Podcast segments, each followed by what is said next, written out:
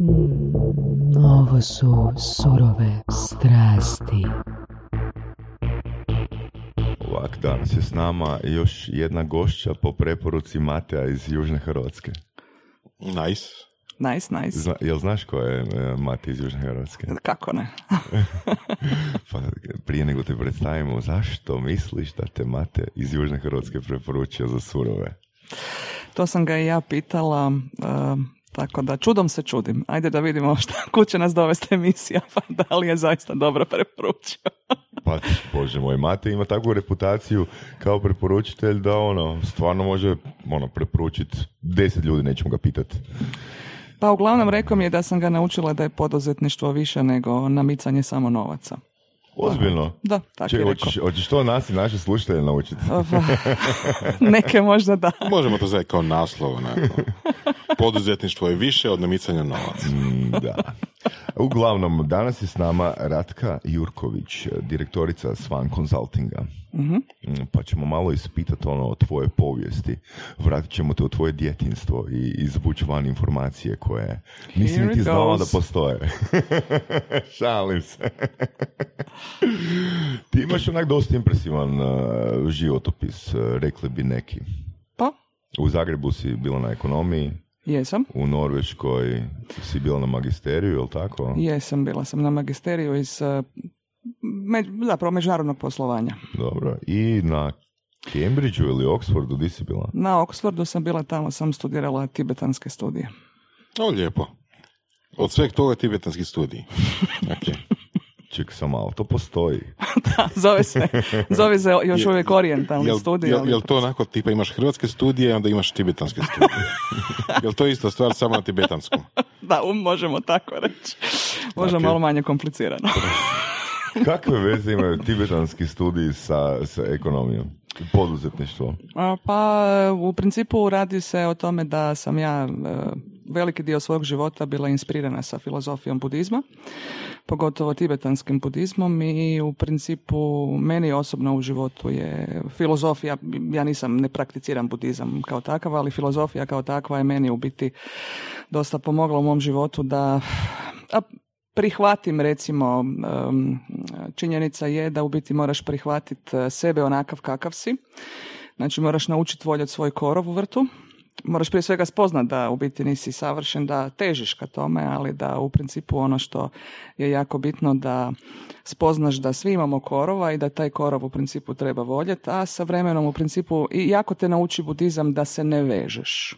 Mhm. oni imaju taj princip nevezanja tako da e, Ne, ve- ne vežiš na što? E, U smislu ne, ne vezat se za materiju, jer e, princip je zapravo prolaznosti. Znači sve je u biti prolazno kao takvo.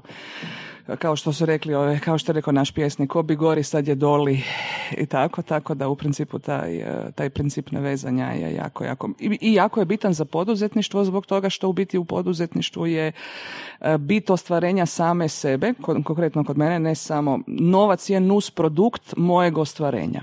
I ja tako u principu doživljavam e, poduzetnički pothvat kao prije svega slobodu da se ostvarim, ali isto tako i ogromnu odgovornost. I materija dolazi i odlazi. E, Kad je potrebno da investiram u biznis, zato što ne znam, cash flow je nikakav, ja ću investirati. U pravilu se ne vežeš za, za materiju kao takvu. Jel, se jel to znači da se ne vežeš za, tvrt, za tvrtku ili za tvrtke? U kom smislu misliš? Pa onak tipa, ne znam, neki imaju uvjerenje kad otvore tu firmu da je to njihova beba. E, Pa nije, gledaj, nije loše u principu imati uvjerenje da je, da je tvoja tvrtka tvoja beba, zato što, e, ali e, šta, šta u biti znači da je nešto beba? To znači da e, ti nešto stvaraš.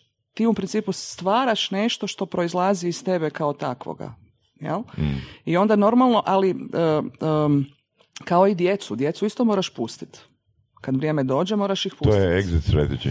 Da, da, to bi se nazvala exit strategy kao takav. Tako da, e, ni, razumiješ, nije, e, kak da ti velim, e, možeš imat, mislim ono što ja u biti podučavam, hvala Bogu imam evo tu veliku privilegiju da zadnjih deset, zapravo više, pardon, jedno 15 godina radim sa mladim ljudima. Ovoga, to mi je stvarno velika privilegija čast jer ja isto tako od njih jako, jako puno učim. I u principu ono što ih pokušavam isto tako naučiti je da moraš biti isti čovjek i probat biti ista osoba kad ono jedeš e, steak e, sa zlatnim listićima za tisuću kuna i kad imaš samo za kebab koji košta 25 kuna. Mislim, to je samo steak. Hvala Bogu da imaš love, da imaš soma kuna, da možeš to pojest, ali nisi ništa bolji od onoga koji u biti ima samo 25 kuna za kebab. Koliko to u praksi funkcionira? Mislim, danas imamo jako, jako puno nekakvih a, društveno-poduzetničkih poduhvata, cijele Mhm. ideje recimo da a, nije poduzetnik samo zbog para, nego Mhm. da, napravi nešto dobro za community, za društvo općenito, Mhm. za nekakav abstraktni boljitak. Am, to je dolazi dosta od novih generacija, ja bih rekao. Ja tu i tamo neki ono stariji okorili, ali međunarodni poduzetnik prihvati barem dio te ideje pa nešto naprije oko toga. Ali na kraju krajeva baš taj dio ono istici kad jedeš steak i kad jedeš kebab, je li to moguće ostvariti u praksi? Jer u principu ono polagane prilagodbe i prema gore i prema dolje čine ljude u principu manje fleksibilnima na onu drugu stranu, ne? Um, neki, gle, kao i u životu različiti smo. Jel? Neki to uspijevaju, Mhm. neki ne. Neki moraju proći naš onu e, židovsku da Bog da imao pa nemao, to prokletstvo, onda shvatiš da u principu neke stvari nisu bitne, ali neki to u biti imaju u sebi. I dobro si rekao, u biti mlada generacija, ali nije samo mlada generacija, e, Oni koji nemaju drugim riječima. jedan dio njih ima. Dobro, nemojmo, nemojmo reći. Ne možemo reći da svi u principu nemaju ovoga, uh, neki dolaze iz, iz uh, imućnih obitelji i tako dalje. Ali u pravilu jednom um, um, na putu prema gore, jel, kad ideš na putu prema gore, onda uh, postoje te suptilne zamke u koje, na, mislim, Poput, pa recimo, koja, koja suptilna zamka? Pa ego ti se navuče, jel? Ego postane, misliš da si larger than life, misliš da si nekako bolji od drugih zato što uspijevaš. Tako da, je li to loše?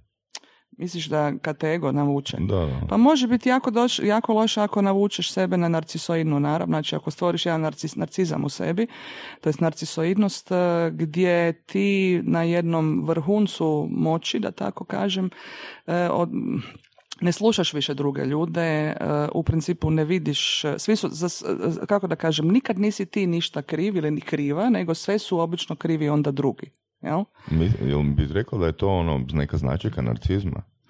Pa negdje da, ne slušanje drugih nego samo sebe i ja sam, e, e, nije u principu samo to nego nedostatak samokritičnosti. Znači kad u principu se prestaneš preispitivati, ok, da li je dobro to što radim? Znači ta sumnja koja nas u biti bi trebala voditi, kada ona nestane, e onda se treba u principu zabrinuti. Kad Jel- misliš da si almighty. Znači, u biti ishod je da prihvatimo korov, ono što si rekla. Upravo to i da radiš na njemu. Da ga voliš, ali da u biti znaš, prihvatiš. Ako ga iskorijeniš, onda postaneš e, narcis. E, možda postaneš i buda, nikad ne znaš. Da, zavisi šta ostane nakon jel, korova. Tako je, da. Da. Bome, bome. Ok. Interesantno. Um, rekli ste da radiš puno sa mladim ljudima, jel tako? Mhm, Sad u ovoj fazi života. U ovoj fazi, ok. A, što radiš sa njima? Pa konkretno ovoga e, radim e, kao gostujuća predavačica na hrvatskim i stranim e, sveučilištima i onda u principu predajem razne predmete od e, poduzetništva, od e, ekonomije, čak i poslovnu etiku. Vrlo kratak tečaj. ne šalim se nije. šalim se nije. Ali obično ga počinjem tako. Dakle, dobrodošli na poslovnu etiku. Ovo će trajati I pet minuta doviđenja poslovne ovoga. Uh, znači, to su neke teme. Zavisi u principu što, što samo sveučilište od mene želi, uh, koje su im teme interesantne. Um, ponekada, znači, radim ono, što bi se reklo, tailor-made teme za njihove studente i studentice, ne znam, uh, leadership when times are tough ili uglavnom oni, oni sami ponekada procijene, znači, tako da na taj način radim. Pomažem isto tako um, dosta ovako pro bono i ajde tako ne, neoficijalno u biti pomažem i mladim ljudima koji pokreću svoje firme sa savjetima i uh, u biti do love će oni doći, ali im treba neko da ih sasluša kad imaju problema sa partnerima, partnericama u timu. Znači takve nekakve stvari, nađemo se na kavi i onda u principu razgovaram sa njima. Mhm. A, reći ćeš nam, Ratka, mm, kako netko iz Hrvatske može doći do predavača ili predavačice na strani sveučilištima? Pošalješ molbu i životopis. Vidiš, a to vjerojatno većini ljudi nije palo na pamet. Jer gledao sam u onom prilogu jednom da si jednostavno poslao otvorenu molbu, je li tako? Da, poslala sam molbu i Hm? je Super. I kontaktirali odmah ili... Da, ili, da, poslali čekaj, poslala, si, poslala si jednu molbu. E, poslala sam više njih. Ok. Ono, open, zainteresirana sam za suradnju, to su moje reference, mogu predavati to, to i to. I javili su se. Rekli su super, ajmo dogovoriti suradnju. Ovoga, zainteresirani smo teme As koje... simple as that, ha? A, pa da, pa to je tak najbolje u životu. As simple as possible. Nema komplikacije, nema ničega. Uopće mi nisu znali, oni su znali samo moj životopis, vidjeli su moje reference, vidjeli su teme koje sam predložila i to im je bilo dovoljno. I koja su to sveučilišta? Uh, to ti je, imam ti u Latviji dva, uh, u U, Njemu- su veli- visoki putni troškovi. Uh, da, da, da, ali su od, odlični, prekrasni, prekrasni ljudi. Imam rad- sa Njemačkom, uh, uh, u Belgiji imam dosta toga, uh, Nizozemska, Hm, super. Ali čekaj, to je to zapravo na par dana ili, ili Pa- budući duže? zavisi koliko me trebaju. Znači 3 do 5, 7, 10 dana i tako. Koliko si često ovoga na, na, na um, tim lokacijama? Tipa koliko u godini dana Pa, provedeš? Bilo je toga dosta, znala sam maltene skoro svaki mjesec negdje biti, sad sam to malo smanjila. Ovoga, tako da bilo je stvarno toga full. Wow, meni je ovo fantastična informacija. Vjerujem da će slušateljima biti. Pa nadam se, evo. Pa Da. mislim, ljudi, samo pošaljite. A Swan, Swan Consulting, znači E, kak- kako je krenula ta, ta tvrtka? Pa, u biti, e, moja familija je praktički poduzetnička. Mislim, mi smo stvarno dugi niz godina ovoga, obiteljski smo imali biznis i to mi je nekak tako ostalo u krvi. Mislim, od 15. 16. godine sam ja radila sa, sa ocem i svašta nešto. Mislim, počela od, od praktički najnižih poslova, hvala Bogu, tak se i treba početi, jel? Nije mi se dalo puno prostora za napuhavanje svog ega. Tako da ovoga, počevši od tog najnižega, u biti smo počeli sa jednom firmom, onda sam ja krenula malo u korporativne vode, onda sam shvatila da to baš nije za mene, onda sam otišla u Norvešku, vratila se, osnovali smo drugi, drugi biznis, tako da smo mi nekako serial entrepreneurs i onda kad je taj biznis stao na noge, on sam rekla, ništa, ljudi, ja bi sad nešto svoje ovoga. I tak sam krenula sa, a znala sam, mislim, pošto sam i, kažem, prošla sam taj magisterij u Norveškoj, učila sam dosta toga i o temama kao što su leadership i management i taj servant leadership i svašta nešto. To su sve bile prekrasne ideje koje su mene ono, fascinirale taj novi način vođenja i da može biti tako, osim toga, Servant kažem, leadership. da, liderstvo, to ne znači da, kako da, mislim, dobro, to je isto jedan kom- kompleksan, ali u principu vrlo normalan koncept ovoga. Tako da naučila sam jako puno o, gore i smatrala sam da to želim primijeniti tu i tako eto, sa vremenom sam otvorila Swan Consulting pa idem probat. I koje su bile prve djelatnosti? Samo, samo ono. Radila sam ti open seminare. Dobro. Znači open seminare, međutim shvatila sam da kao one man band, to je za mene malo too much Open organizacija. se- Open seminari su što? E, tipa, znaš, ono, organiziraš, e, imaš neku temu, Mhm. e, u smislu, e, e, ne znam, poslovno vođenje, Ok. jel? Jedan, jedan, jednu ra- seminar ili radionicu koja traje možda jedan, dva dana. Međutim, kažem, kao one man band bilo mi je poprilično komplicirano ovoga, voditi sve sama, znači i organizaciju, i polaznike i tak nešto i onda u biti sam Potpuno te razumijem. Razumijem. Mislim, to je fakat uh, tough. Tako da, osim toga moraš još i predavati nakon toga, ovoga, tako da se Ja moram još ljudima na pivu poslije. To je, Pa, to je onak gle, to- najljepši, to da, najljepši to je- najugodniji dio. Ne? To je najugodniji dio, to se slažem, ka, samo kažem, tako da Na taj način sam počela, ali onda gle, ja sam u životu smatram da treba biti multipraktik ako postaneš fah idiot.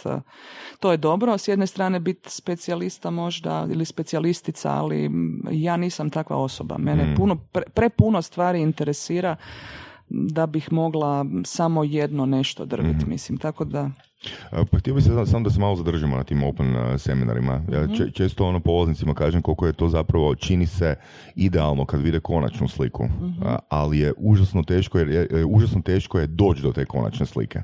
Mhm. A, recimo konkretno je- meni idu 3, 4, 5 grupa godišnje Mhm. i ali ti zapravo da dođeš do te grupe treba 3, 4, 5 mjeseci. Tako? Znači ti zapravo puno više vremena moraš uložiti u marketing, uh, u uh, sastanke, u prezentacije, u email komunikaciju, u telefonsku komunikaciju, jer zapravo napraviti seminar Mhm. je za mene 10% posla. tako je. Ne? Tako je. Sve drugo je 90% Slažem posla. se, da. ne? da. Tu si u pravu, apsolutno. I to je stvarno, ako, u, ako sebe ulažeš u to, onda je to izuzetno naporno. Znaš, Mm. Da. onih 10% koje u biti moraš vrhunski odraditi, e, na kraju postane ponekad jako naporno, jer ti praktički do zadnjeg trenutka radiš privlačiš, e, razgovaraš na telefonu si i tak dalje, Mm.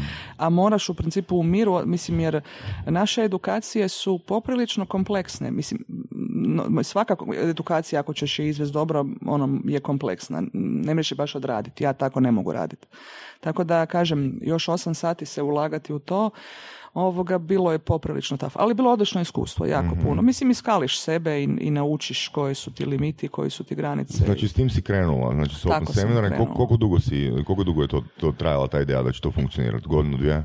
Pa tak nekak, da. I onda se jednostavno prebacila. Pa u principu onda su ti krenuli projekti, onda su krenuli EU projekti, pa sam u biti radila e, recimo ku- kurikulume sam e, ovoga, pisali smo kurikulume tada baš i poduzetničke i tak, izvodili smo edukaciju za, e, za te ranjive skupine jer je bilo dosta projekata, EU projekata na tu temu, onda sam imala čak i edukacije na, na temu EU projekata samih. E, pisala sam nešto EU projekata, nisam naj, Ti si stalno najbolja. neke morala učiti. Stalno si neke novo trebala učiti. A gle, to je, to je, to ti je bit, to, gle, to ti je jedina blue chip dionica koju ti niko ne može uzeti. Dobro, Znanje dobro, je dobro. jedina, mislim, mogu ti sve uzeti, mogu ti uzeti, ne znam, slobodu, mogu ne znam što, ali ovo što je tu, to je blue chip dionica u koju u biti vrijedi ulagat. I to je ono što je u principu bitno. Ja, meni osobno. Jel tebe motivirao novac u procesu? Interesantno, mislim, moraš od nečega živjeti. Mm. Mislim, ono, moraš platiti režije, tu i tamo nešto pojest. Na meni se vidi da je to malo poprilično, tako da ovoga, taj dio normalno da u biti treba bi imati čovjek pokriven. Vidiš, to, tu je u principu ono što ti budisti kažu, znaš, treba naći middle path, znači srednji put između e, dvije patnje. Mislim, za, za, za njih je u biti patnja i kad nemaš, jer onda se patiš, onda se mučiš kako da u biti, ono, kak, kak da preživiš. Mislim, preživljavanje je teško. Ajde, ruku na srce. Ali s druge strane, u principu imaš ekstrem ogromnog bogatstva, koje isto, no offense, ali ne donosi baš nešto pretjerano sreće. Kako znaš? Pa gle, čitam, dobro. Nemam osobno iskustvo, ali zapravo sam radeći sa nekim ljudima koji Znaš, je nekad davno ono sam pričao sa jednim Mhm. poznanikom i rekao mi je Saša, ja znam jako puno bogatih ljudi koji su nesretni, a ja sam mu na to odgovorio pa ja znam još više siromašnih. Mislim da nesrećan ne bira, nesrećan ne pozna Ne imovno bira stanje. saldo. ne, ne pozna imovno stanje. Ali suma sumarom je u biti naći taj jedan, jedan srednji put. Jel? I, a sad za novac kao takav dobro je da dođe, hvala Bogu trebati, ali osobno sam došla u fazu da ga ne vidim kao motivator. Znači, recimo, ne bi odabrala niti jednu od rečenica koju ću sad reći. Prva rečenica je follow your dream, a druga rečenica je follow the green. Nekima je to isto. Pa dobro, pa ne, nije, ne bi li bilo ono fantastično, ono, u biti glavni ishod bi da je to potpuno ista stvar. Da, pa To je- to je nekima, ideal, Gle, jel? nekima je to, nekima je to ideal. Mene, meni osobno... Follow your green dream. Da, da, Green dream. to, onda smo sad ušli u područje ekologije, jel, ekolo. Tako da, Da, da, da, da, da. Koliko tvoja firma ima zaposlenika? E, ja sam one man band, ali u biti radim putem ugovora sa, sa raznim suradnicima. E, zapošljavati z- poduzetnici, poduzetnice to znaju, za nas je to vrhunska odgovornost. I ja u principu sam shvatila da mene vodi druga motivacija u poduzetništvu, znači prije svega da ostvarim ono što ja želim. Kada bih rasla, što u principu mi nije nekakav motiv da rastem, pitam se zašto ja moram rast, iako je sad poduzetnička mantra da se mora rasti, ja uvijek pitam zašto je nešto tako. Hvala Bogu ako neko može, ako ima priliku rast da pače, ono, super, ono što se kaže kudos to you, jel? Ali u biti shvatila sam da, e, znaš, da zaposlim nekoga, to mi je enormna odgovornost u smislu da ja sam ta koja mora zaraditi plaću. Mhm, Može malo više o tome. E, e, Pa evo je- recimo pitanje, Da, reci da šta pač. misliš o tome, o američkom principu gdje se ljude jako brzo zapošljaju, jako brzo otpuštaju? Ono, turnaround je dosta velik, ako tako treba. A, radi se projekt, projekt traje, ne znam, ono, osam mjeseci, zaposli se nekoga za to razdoblje, on radi, dobije plaću, jedno osam mjeseci, ajde, doviđenja. A, u odnosu na, recimo, europski ili čak možda drastičnije istočno europski princip gdje je izuzetno teško nekoga zaposliti i mislim, dobro, sad zaposliti može lakše, ali izuzetno teško je nekoga ono otpustiti kad više nema potrebe. E, Pa gledaj, generalno govoreći mislim da trend postaje sve više projektnog, e, projektnog zapošljavanja. Znaš, e, ja kada znam da radim na projektu, onda ja sebe pripremim, ok, ja osam mjeseci imam nekakvu plaću. jel? Rigidnost sama po sebi u principu nikad nije toliko dobra, ali mm, Rigidnost u kojem smislu? Jedno, rigidnost- jedno drugo ili oboje? E, rigidnost e, uz, kako da kažem, rigidnost zakona kao takvih e, u pravilu ne donosi, ne donosi e, dobre stvari, ali isto tako znaš e, prevelika sloboda ti daje onda e, em, negdje mogućnost kao menadžer ili menadžerici da znaš da e, e, trebaš povisiti profit, e, e, e, nisi sposoban ili sposobna povećati sales, jer to je mission impossible, šta ćemo, ajmo onda u biti otpustiti ljude. Dobro, E, da. Znaš šta Ima hoću taj reći? ekstrem, E, naravno. Ima, da, ima da, u principu da. i taj ekstrem, gdje obično kad se kaže trebamo restrukturirati, to se znači otpuštamo ljude. Jel? Da, kod nas je, aj ne samo kod nas. E, I van je to tako, to mislim, tako no isto, offense, da. ali to je u principu tako. Tako da, kažem, a nijedan ekstrem u biti sam po sebi po meni nije dobar. Treba naći taj nekakav... Da. uh. Ali da li bi radila više u klimi u Americi, poslovnoj klimi kako je u Americi ili kod nas? Pa sve mi ovisi od ljudima, znaš. Ovisi, e, ja nalazim e, e, svugdje dob- dobre ljude. Ja nalazim dobre ljude, kažem ti, od Baltika do Njemačke, do, do Belgije, tamo gdje najmanje očekuješ tamo, ili možda zapravo ništa ne očekuješ, nađeš prekrasne ljude. Tako da, samo po sebi gdje, kužiš, ne mogu, ne mogu reći tamo su bolji, tamo su loši. Trebam doći, vidjeti ljude, vidjeti da li smo si kliknuli, kako smo si kliknuli i u pravilu mi, je, mi to odgovara. Jel? Znači sve ovisi o ljudima. Jesi li imala svoje zaposlenike? Ili nisi, nisi Ne u ovom, u svom konzultingu ne. U svom konzultingu ne, u ovim drugima smo imali. Ok. Uh, jel vjeruješ da se edukacijski biznis kod nas može razviti tako da zapošljavaš 10-20 ljudi? A zašto ne? Da? Mislim da da. Znači, Kažem, ja, jednostavno ja, sam- osobno, ja osobno u principu uh, ne želim rast. Ja znači želim, uh, ja kažem, osnovala sam svoj poduzetnički pothvat da ostvarim prije svega svoj poduzetnički nekakav potencijal, znači da ostvarim sebe. Uh, naravno, to ne znači da ne surađujem s drugima, nemojte me krivo shvatiti, Mhm. pače. Izuzetno puno surađujem sa drugima, ali moj princip je, je sloboda kao takva. Želim u biti slobodu da se, vla, da, se, da se ostvarim. I kroz to u biti, znači kroz tu slobodu koja mi je stvarno temeljni princip koji me vodi, koji mi je bitan, e, sam zadovoljna i nadam se da i drugim ljudima u biti svojim zadovoljstvom mogu malo, Mhm. evo, da i njihov život bude Super. Jel nam možeš reći ko- što ti smatraš slobodno? Što je sloboda za tebe? Što predstavlja?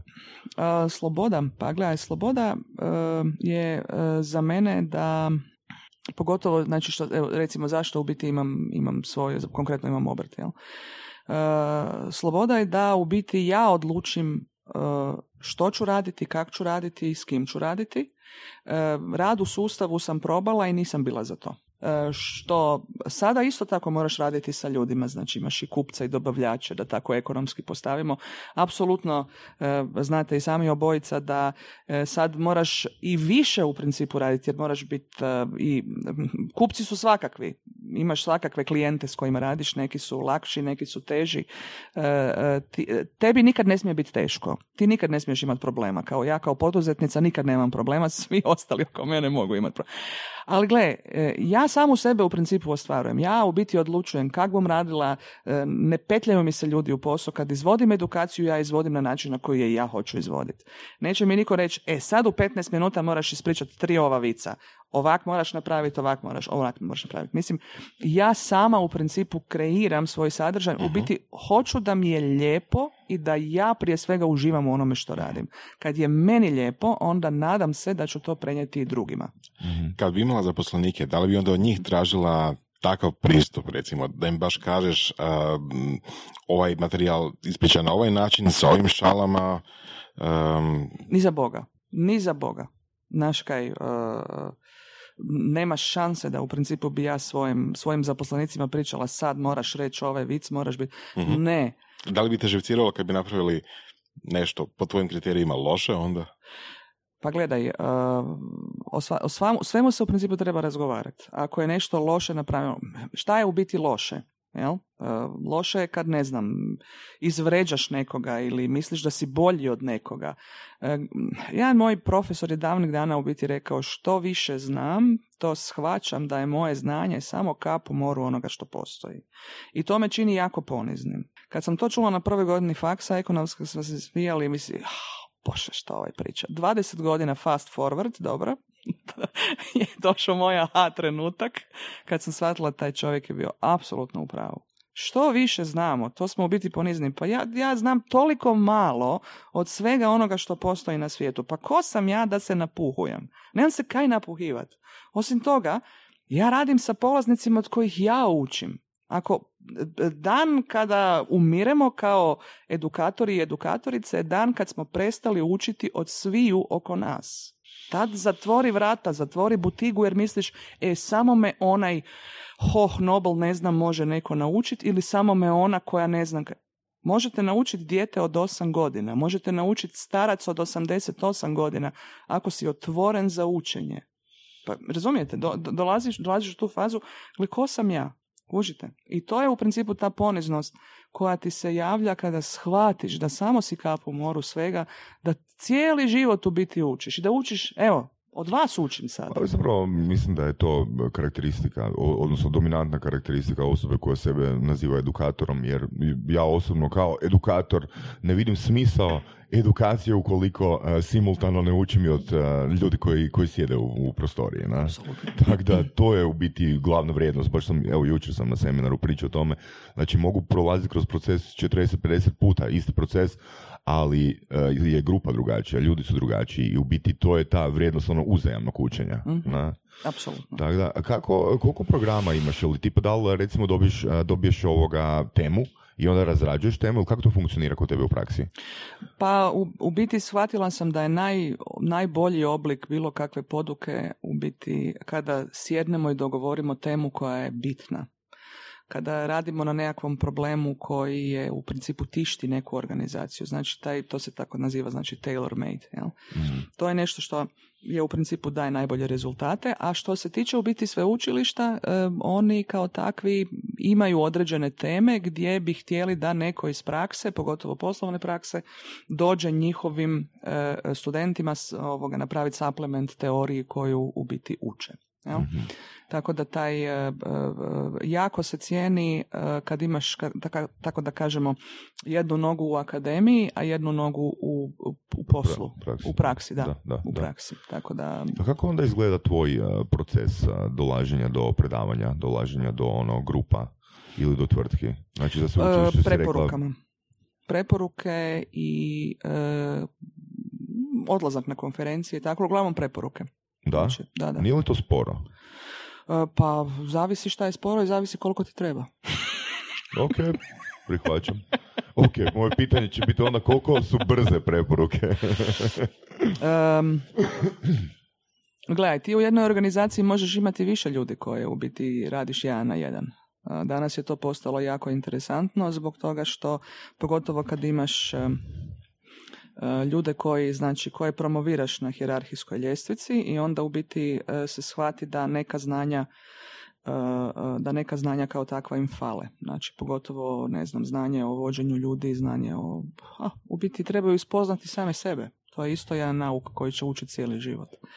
E, Ja sam poprilično drugačiji vid predavačice. Znači, ja sam, kako da kažem, no nonsense, no bullshit. Tako da ovoga, na mene se moraš kao ukus priviknuti. Ja sam to shvatila kroz vrijeme i u biti a, nisu, ako očekuješ sada nekakav hoh nobel, ne znam, nekakvu predavačicu sa ovim, sa onim, onda u principu bolje da ne radimo. Uh, tako da uh, moji klijenti i klijentice su ljudi koji stvarno uh, propitkuju sebe u životu. Znači nisu, kako da kažem, nisu nikad uh, um, recimo neki od njih su na primjer sprženi od sustava.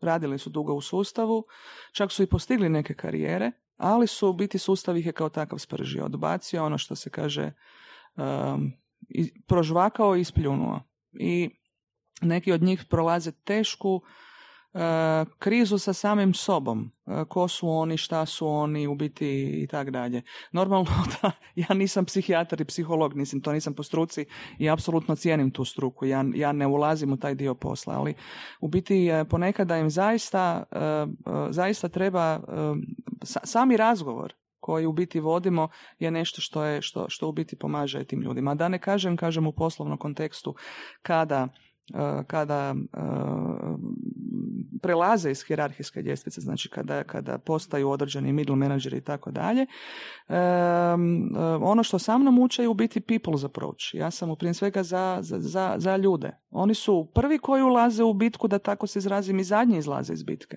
Mhm. Ako nisi takav ili takva, onda ja nisam edukatorica za tebe. Mhm.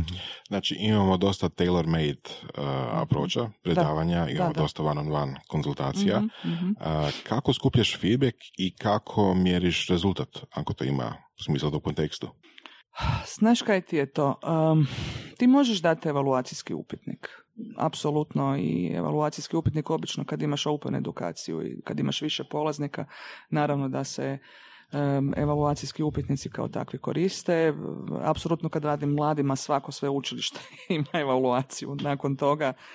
Prema tome, ovoga, ali u biti edukacija i obrazovanje, to je meni osobno je to kako su rekli, ono, sadiš drvo pod kojim nećeš sjediti. Ok, Tako da u biti šta sam ja napravila, koji impakt sam ja napravila? Možda sam neki problem, znaš, riješila, tipa Ok. Mhm. menadžerski. Imaš problem sa zaposlenikom ili zaposlenicom ili oni s tobom, pa ste možda sjeli, porazgovarali i tako dalje. Ali koji je nekakav dublji impakt koji, jer, jer em, učimo, sva, cijeli život u biti učimo o sebi, cijeli život u biti gradiš sebe kao menadžericu, kao lidericu, kao menadžera, kao lidera i u biti neke stvari koje smo možda prošli sada, 2019. i rekli smo ih, nisu uopće imali neko značenje, ne shvaćaš ih. Ali 2025. kad se nešto otvorilo, kad se nešto desilo, desi se aha moment, da, to je kužiš, da, da. i onda u biti ono nazovu te i kažu, vidiš, da.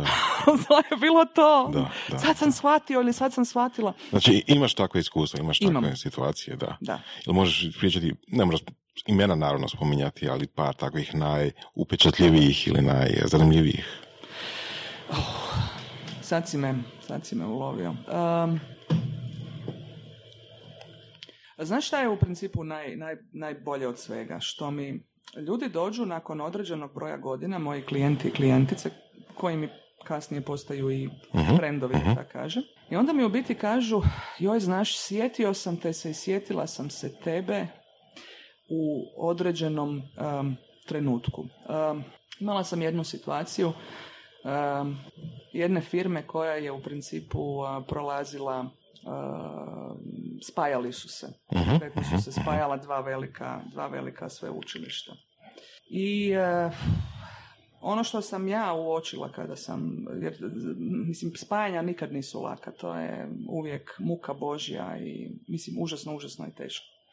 Međutim, ono što sam ja u principu uočila kada sam, samo kratko što sam bila gore, shvatila sam da oni su počeli imati te rovovske borbe. Ko će biti direktor, direktorica ovoga, ko će voditi ovo, ko će voditi ono i tak. To je bilo dosta, dosta gadno je to u principu bilo. I uh, shvatila sam da negdje stvaraju uh, nešto što se zove efekt spaljene zemlje. Um, počeli su pogotovo ti menadžeri i menadžerici koje su zapošljavali su bili ono tipa my way ili highway, kakvi ljudi, kakvo ovo, mislim, sve je samo postala efikasnost, neefektivnost i rekla sam svojoj kolegici, bojim se da u biti da ćete imati spaljenu zemlju s ovim ljudima, da ne bu niš od njih ostalo. Da od vas ne bu niš ostalo u smislu da nećete se dobro osjećati u cijelom ovom procesu. Sam po sebi je težak, ali ovaj, brate, mili, pali, žari ko, ko zmaj od Daenerys, dobro? Iz Game of Thrones. I lo and behold došla sam za dvije godine kasnije i onda mi je kolegica rekla sjetila sam te se.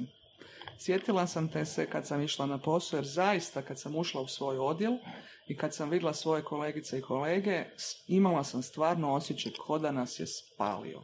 Ko da smo spaljena zemlja. Tako da, evo recimo, znaš, to... Recimo, da, čitao sam na par mjesta od više izvora nekakav podatak ili, ili opis barem događaja da je kad se radi neka velika promjena u firmi, da li to znači akvizicija ili da to znači ono, promjena smjera ili tako nešto, ili čak možda samo provjera promjena interne politike, radnih uh, zadataka ili tako nešto, da je uh, najčešće lakše, što se tiče vođenja ljudi, uh, potpuno promijeniti sve ljude, znači otpustiti sve, zaposliti nove ljude, nego stare ljudi učiti novim pravilima. Pa radi se i to, da. Radi se i to. Ponekada u principu se, recimo, iskustva koja sam ja imala su bila da, na primjer, se, eh, ako je firma došla u određenu krizu, znači uh određenu situaciju gdje su rezultati poslovni, ali ne samo poslovni, mislim, naprosto organizacijska kultura se raspala, situacija je, de, organizacija je depresivna. uh Kada nođe novi menadžment, ono što vrlo često u principu radi je da mijenja vodeće strukture, znači to reže, jer oni padaju u onu zamku grup tinka. Ako sam ja dovela situaciju do loše pozicije, pa ja ću naći uvijek racionalni način da objasnim da ja nisam kriva. Jel tak? A pogotovo kad imaš menadžment koji u principu e, ponekada se desi da su svi e, svi misle isto, e, nema konstruktivne kritike, znači javlja se to grupno mišljenje i taj grupni think, group think, pardon, misle da su neranjivi, misle da su najbolji, da su ostali bedasti, tupi, glupi i nemaš ti šta očekivati od nekakvog konstruktivnog razmišljanja, od promjena i tak dalje, nego naprosto to se u principu reže i počinje se sa svježom krvi. Da li sad baš moraš cijelu organizaciju promijeniti? Nije ni svaka promjena dobra. E, nije dobro rigidnost, znači da se ništa ne mijenja. Ne diraj dok nije polomljeno, znate ono. Da, Ali s druge strane, iskustvo pokazuje da kada se previše promjena uvodi, da to u biti isto dovodi do situacije e, kao što je rekao recimo bivši direktor Kenona Rioza Buro kako genijalan tim koji je mene prekrasno, mislim stvarno mi je uzor u mnogo toga. Um, rekao je, mi u Canonu smo 80. godina imali situaciju kada smo stalno nešto mijenjali. Svakih par mjeseci neka promjena. Ali šta je, ta promjena ne urodi plodom, jer u biti ti počneš jednim smjerom, nakon toga se to promijeni, sad ništa ne valja, idemo ponovno. Kaže, onda su pametni ljudi u biti shvatili, kaže, to vam je kao da penjete se na planinu Fuji, jel? Mhm. I sad kažu, kaže menadžment, idemo sad lijevo i svi sad lijevo. E ne, za, za, za ne znam, 500 metara, joj nije sad lijevo, ajmo sad desno. Onda kaže, ljudi pametni su se sjeli na kamen planine i čekali šta će se u biti desiti. To je u principu tako, kad imaš prevelike, koje se stalno nešto mijenja, isto nije dobro, ljudi, neki ljudi kažu čekaj, ajde, ja ću malo pričekati. Pa i ova promjena će ih proći. I onda opet imaš u biti rigidnost da se niš ne mijenja. Mm, to je ono Kvaku 22. Upravo jel, to. Odnosno U... filmu je ono, da, stalno, da. stalno još više, još veći broj letova, još veći e, broj i onda nije, jel, e, e, moral padne. E, upravo to, znaš, i tako da, znaš, a imaš u biti, E, imaš s jedne strane, imaš i kod nas isto tako i vani, imaš rigidne sustave, mhm. mislim da ste ih i upoznali i vjerujem da znate za njih, ali, brate mili, imaš one koji stalno nešto u biti žele mijenjati. Niti to nije dobro. To u biti je isto problematično. Da, kako onda recimo prepoznati možda taj pravi put? Jel to ima nešto što je opipljivo ili nekakav niz koraka ili je to više po smislu posjećaju. Gle, moraš, moraš biti sa svojim ljudima. Razumiješ, moraš osjetiti svoje ljude. Mhm. E, e, e, ponekada... Evo recimo, da. za sad dođeš nekog u firmu koji ima problem sa Da. evo recimo neučinkovitosti, recimo ljudi možda nisu motivirani ili tako nešto. Mhm. Imaš li sad koraka koji bi napravila? Five steps to success, jel to treba? Pa recimo, ali no, ne nužno. Mislim, i taj princip da se Ne, ide upozna- upoznati ljude, ljude je jedan korak. Da, apsolutno. Em, nema do razgovora sa ljudima. Mhm. U pravilu bi trebalo napraviti fokus grupe sa ljudima, trebalo bi čak možda i individualno sa njima popričati da vidiš zašto je to tako. Pričat samo sa direktorima i direktoricama te firme ili menadžerima, jer oni imaju drugi, drugi, drugi način, drugu sliku vide Da. ponekada. I u biti jedino što možeš je pričati sa ljudima ako ti se ljudi žele otvoriti, to jest ako se ne boje da to što ti kažu da će ih koštati. E onda, brate mili, onda imaš problem sa glavnim ribama. Znaš. Jer u principu, evo sad sam, nedavno sam eh, radila organizacijsku kulturu evo sa svojim studentima i studenticama. Imaš eh, prekrasnog eh, ovoga znanstvenika Edgara Šajna koji je dao svoju piramidu organizacijske kulture. I opet sam se, znaš, ponovno sam se prisjetila. Nije da učila sam o tome i čak sam to i predavala, ali svaki put nešto novo naučiš. E, njegova piramida organizacijske kulture se u principu sastoji, ona je dosta onako antropološki i etnološki napravljena. E, na vrhu piramide su ti artefakti, ono što vidiš kad dođeš u svaku firmu. Vidiš da imaju, ne znam, ping pong stolove, vidiš da imaju open space, vidiš da nemaju open space, vidiš kako su obučeni i tako dalje, E, vidiš logiće i tako. To, je, to su artefakti. Onda u principu imaš nekakve vrijednosti, znači is- is- ispod artefakata su ti vrijednosti koje ljudi u biti u firmi e, govore, ne znam, e, e, možda je ovo što si u principu e, rekao da recimo neki imaju vrijednost, ljudi su naše najveće bogatstvo, što je ponekad floskula, ponekad je to tako. E, razumiješ, e, e, e, nekakve vrijednosti koje ti u principu vidiš Mhm. e, da ljudi provode. Znači, e, ako smo, neke su, neke su organizacije isključivo okrenute ka, ka efikasnosti, ka profitu kao takvome, prema tome ono, imaš, imaš, imaš organizacije, isto tako nije bitno kako ćeš doći do cilja, samo dođi do cilja. Znači, to je isto jedna od vrijednosti, da Da, tako da, da, da, kažem. da. Ali u biti underlying thing je u principu osnovne nekakve presumpcije koje te vode. E vidiš, te osnovne presumpcije, to, to, je, to je princip, princip, no, assumptions, ajde da kažemo na engleskom, te u biti osnovne pretpostavke koje u biti te vode, one su baza piramide, one su ti onaj temelj, temelj svega. Iz čega one u biti proizlaze? One proizlaze iz stavova lidera i liderica, pogotovo osnivača i osnivačica u biti firmi. Ali ne samo iz njihovih stavova o firmi, o poslu, nego i njihovih stavova o tome kakvi ljudi u biti jesu. Neki ljudi imaju stavove o tome da ljudi nisu dobri, da ljudi su, da ćeš što manje raditi, da ih moraš stalno kontrolirati, da u biti znači imaju jedan negativan stav o ljudima kao takvima. Ne kažem da je to dobro ili loše, to je tako. Imaš druge s koji u biti ne razmišljaju tako o ljudima, koji nemaju presumpciju da su ljudi po defaultu loši. Mislim, iz čega to proizlazi? Ti ćeš možda bolje reći, e, imaš veća iskustva od mene, jer to odgoj, jer to što si si to što si spržan u životu, pa si stvorio takve stavove o ljudima, jel? Ali u pravilu to, ali to je baza. Stavovi koje u biti vodeći management, vodeći establishment Mhm, mhm. ima generalno o ljudima, ali isto tako i generalno o poslu, u biti utječu na cijelu organizaciju kako će se ona kao takva postaviti, kakva će postati. Hoće li postati toksična ili će u principu postati jedna zdrava organizacija? Možu, mogu li se ti, ti presumptions promijeniti s artefaktima? Mm, gle, ako je Još nešto... jedan ping pong stol. Phaser gun. Phaser gun.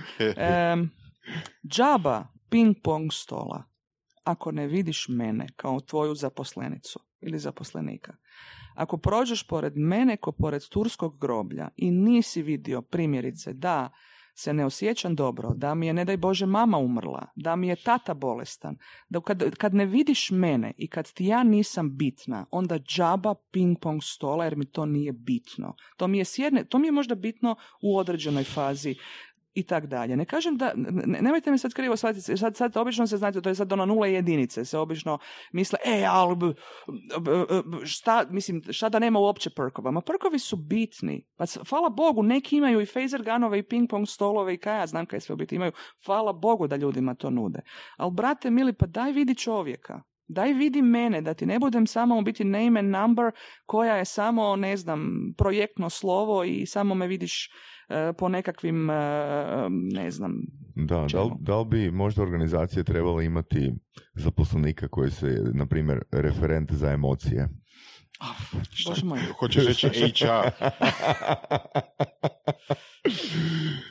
Gle, ne, htio sam te pitati što misliš o Jack Welchu? Ništa pretjerano dobroga. Nije osoba koja me nikad u životu inspirirala, niti me takav način e, deračine i... Kakav rek- način? To, uh, my way, highway, svi smo replaceable. um, uh, imala sam prilike na studiju biti, imali smo gostujuća predavanja sa ljudima koji su radili sa Jack Welchom. Uh, apsolutno me takav način vođenja ne impresionira. Što Ali ne daje znači rezultate. da... Naravno da daje. Naravno da on daje rezultate. Six Sigma i tako dalje. Svaka u biti čast mnogim stvarima koje su napravljene, ali osobno mene takva osoba nikad u životu nije inspirirala, niti me hoće. Niti, že- niti bih, niti ću ikada učiti o njemu kao nečemu što je pozitivno. Imam Mhm. na to diskrecijsko pravo, to je ta sloboda. Šta učim nekoga. E, Hvala, Znači, ljudi se ne, mogu... bi, ne, bi, ne bi radila za Jeffa Bezosa. Ne bi, ne bi. Takvi, tak- takvi ljudi me, ne volim te, ne volim te deračine, ne volim tu agresivnost, ne volim taj mačizam.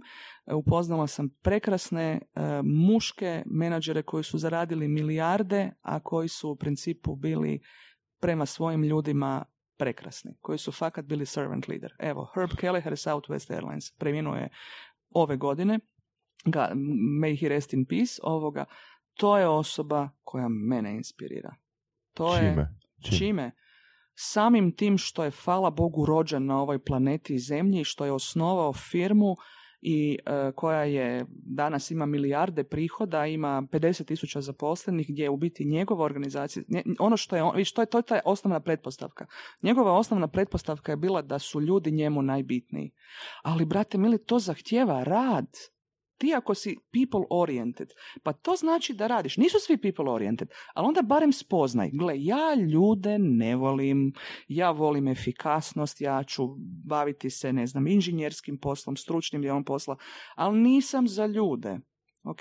On je zaista bio tu za ljude. Mislim, on je, on je bio osoba koja je ono, zaboravio svoj auto na parkingu, uopće, on sam sebi uopće nije bio bitan. Ali kad bi nešto bilo zaposleniku i zaposlenici, ono kad, kad, kad, kad bi, ne znam, e, žena se, njegova stewardesa, jedna se rastajala, e, zapljenili su auto jer nije Boga plaćala rate kredita i mislim, znate i sami rastava košta. Došla je njemu, rekla, Herb, molim te, daj mi pomogne, nemam doći na posao.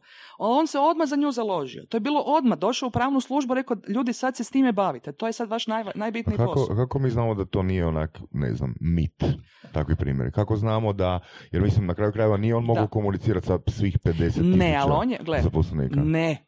Pa, pa, bože moj, pa, Ne moramo, moramo biti realni, gle. Ja is- zato ti kažem, ja, ja sam no nonsense, no bullshit. Nemoj mi bullshita, ti imam već previše godina i premalo energije da mi prodaješ Markove konake. E, pogledaj si na YouTube-u Herb Kellehera, ok? Pa ćeš u biti vidjeti o čemu se radi. E, em, on u biti kad je počeo sa tom organizacijom, e, stvarao je, i to je ono što ja u biti kažem poduzetnicima i poduzetnicama. Ljudi moji, vaša genera, vaša, vaša, pardon, vaša tvrtka, vaš obrt, vaš poduzetnički pothvat, od ono s čim trebate početi je š- zašto sam ja to osnovala? Zašto sam ja to osnovao? Koje su vrijednosti koje mene vode? Šta ja želim od toga? Kužiš? Stavit na papir pet vrijednosti, stavi tri, stavi deset, ali da ti one budu toliko ja- jasne i jednostavne da te ono trogodišnje dijete kuži. Zašto je to bitno? Pa zbog toga što te vrijednosti te trebaju voditi u svemu što radiš. U ljudima koje zapošljavaš, njima moraju biti te vrijednosti jasne. Kako će im biti jasne? Tako da im jednostavno to objasniš. Znači svaka odluka koju radiš, vezano za zapošljavanje, vezano za motiviranje svojih ljudi, vezano na koncu konca i s kojim kupcima ćeš raditi, razumiješ? Dođeš, dođe faza kad ne moraš sa svima raditi. Nadam se da se slažete, možda i ne, Mm. never mind. Ovoga, Uh, kad imaš to, onda u biti gradiš organizaciju koja je value-based organizacija. Ali kad si tu za svoje ljude, onda u principu moraš biti šta je? Ti moraš odgajati ljude da oni prenose te vrijednosti. Za 50 tisuća ovih, pa normalno da ne može on biti na svemu, ali zato ima culture committees. Ljude kužiš koji u principu su odgajani u tim vrijednostima, te vrijednosti oni žive, te vrijednosti su njima jasne. I zato je to no nonsense, no bullshit. Ta, on sam je bio, on, on, on, biti, on u biti nije bio bullshit. I to je ono što je u principu, što, viš, mene takvi ljudi inspiriraju.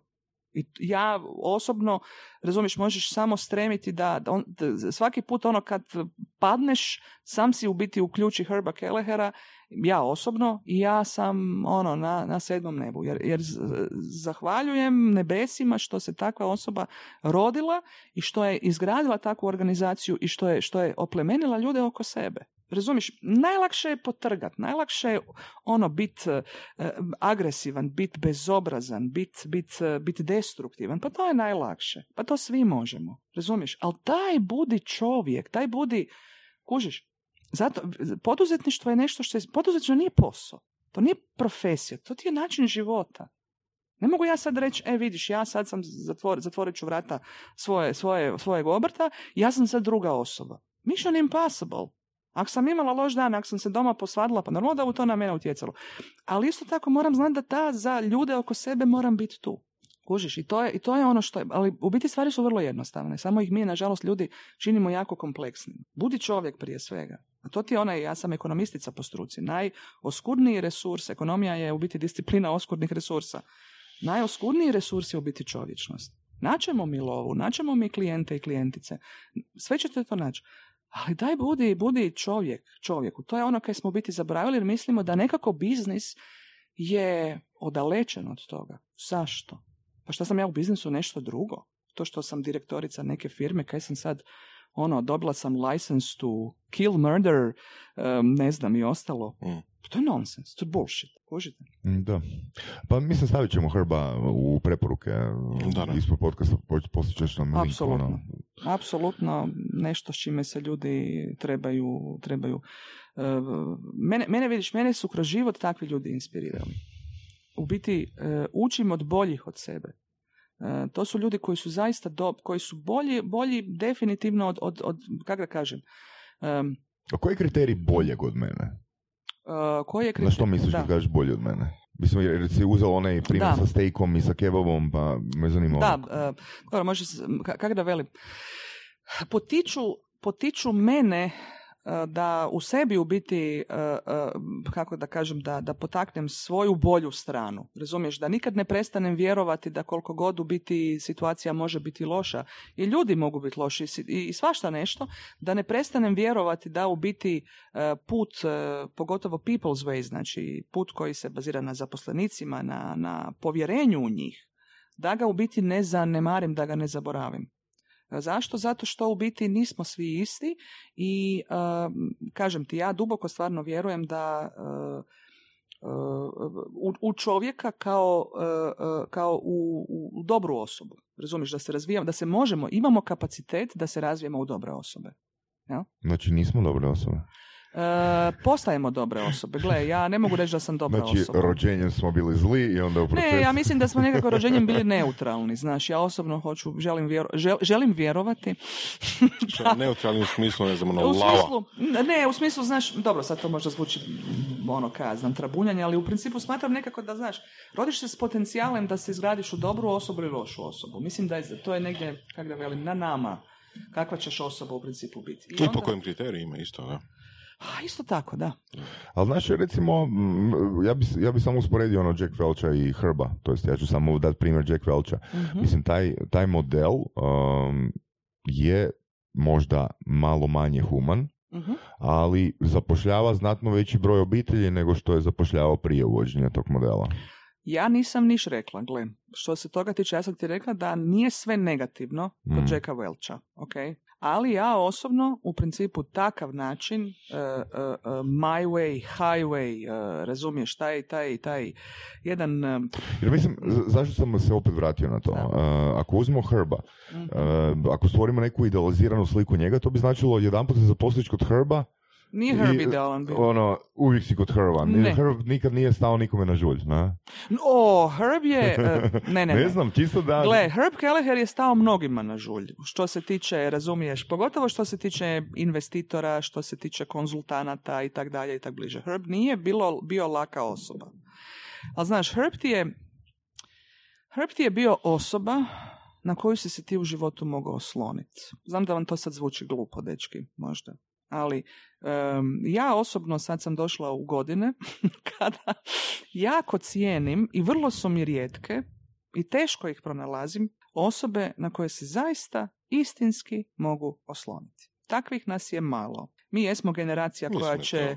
pa- jasno da je to pa ne? da, da, da, da. Sa- Evo, generacija smo koja ulazi u određene godine života. Ja osobno mogu reći da uh, uh, ono što, što, ono što ja sam počela sve više cijeniti je zaista koliko se na nekoga u životu možeš u biti osloniti. Koliko sam, naš, pitam se isto tako da li sam ja osoba na koju se drugi u životu isto tako mogu osloniti. Kužiš? Kada njima u biti treba. Ne treba ti uvijek. Ali u biti kad, sam, kad ti treba, da li si tu Mhm. za drugu osobu? I želiš reći da je to zapravo ono što bi trebalo nastaviti raditi i u poslu, u poslovnom Apsolutno. okruženju, jel tako? I to je zapravo, mislim, ta distinkcija koju želiš prenijeti, ako sam dobro skušao. Upravo to. Da. Da. I s druge strane, kao kontrast toga, imamo, um, mislim, ok, mi sad pričamo o velikim i poznatim ljudima zato što za njih znamo. jel? Znači, Naravno. ono, postoji, za svakog, ne znam, Velča postoji, ne znam, ono, barem sto tisuća manjih menadžera koji Mhm. su možda bili možda bolji od njega ili možda su imali bolje ideje, ali nikad nećemo čitati o, njim, o njima, jer Nisu superstars. da, nisu superstarski, ne znamo ništa o njima. Recimo, na primjer, Steve Jobs. Mhm. Steve Jobs je bio notorno grub uh, prema svojim zaposlenicima, prema svojim prijateljima, Prema obitelji. obitelji, uh, Kćeri. on je bio um, ono što bi rekli ono bastard ono, u smislu, baš je bio đubre od čovjeka. Da. Ali recimo Steve Jobs je imao, na primjer, ali zato pričamo o njemu zato što je on superstar, zato što jel, o njemu znamo. Da. A, on je imao tu viziju da hoće napraviti uređaje baš kako on želi Mhm. i da to bude baš na taj način, do najmanjih detalja. Da li je šaraf lijevo ili šaraf desno, Mhm. ili ne znam, piksel lijevo, piksel desno, tamo crveno, tamo žuto.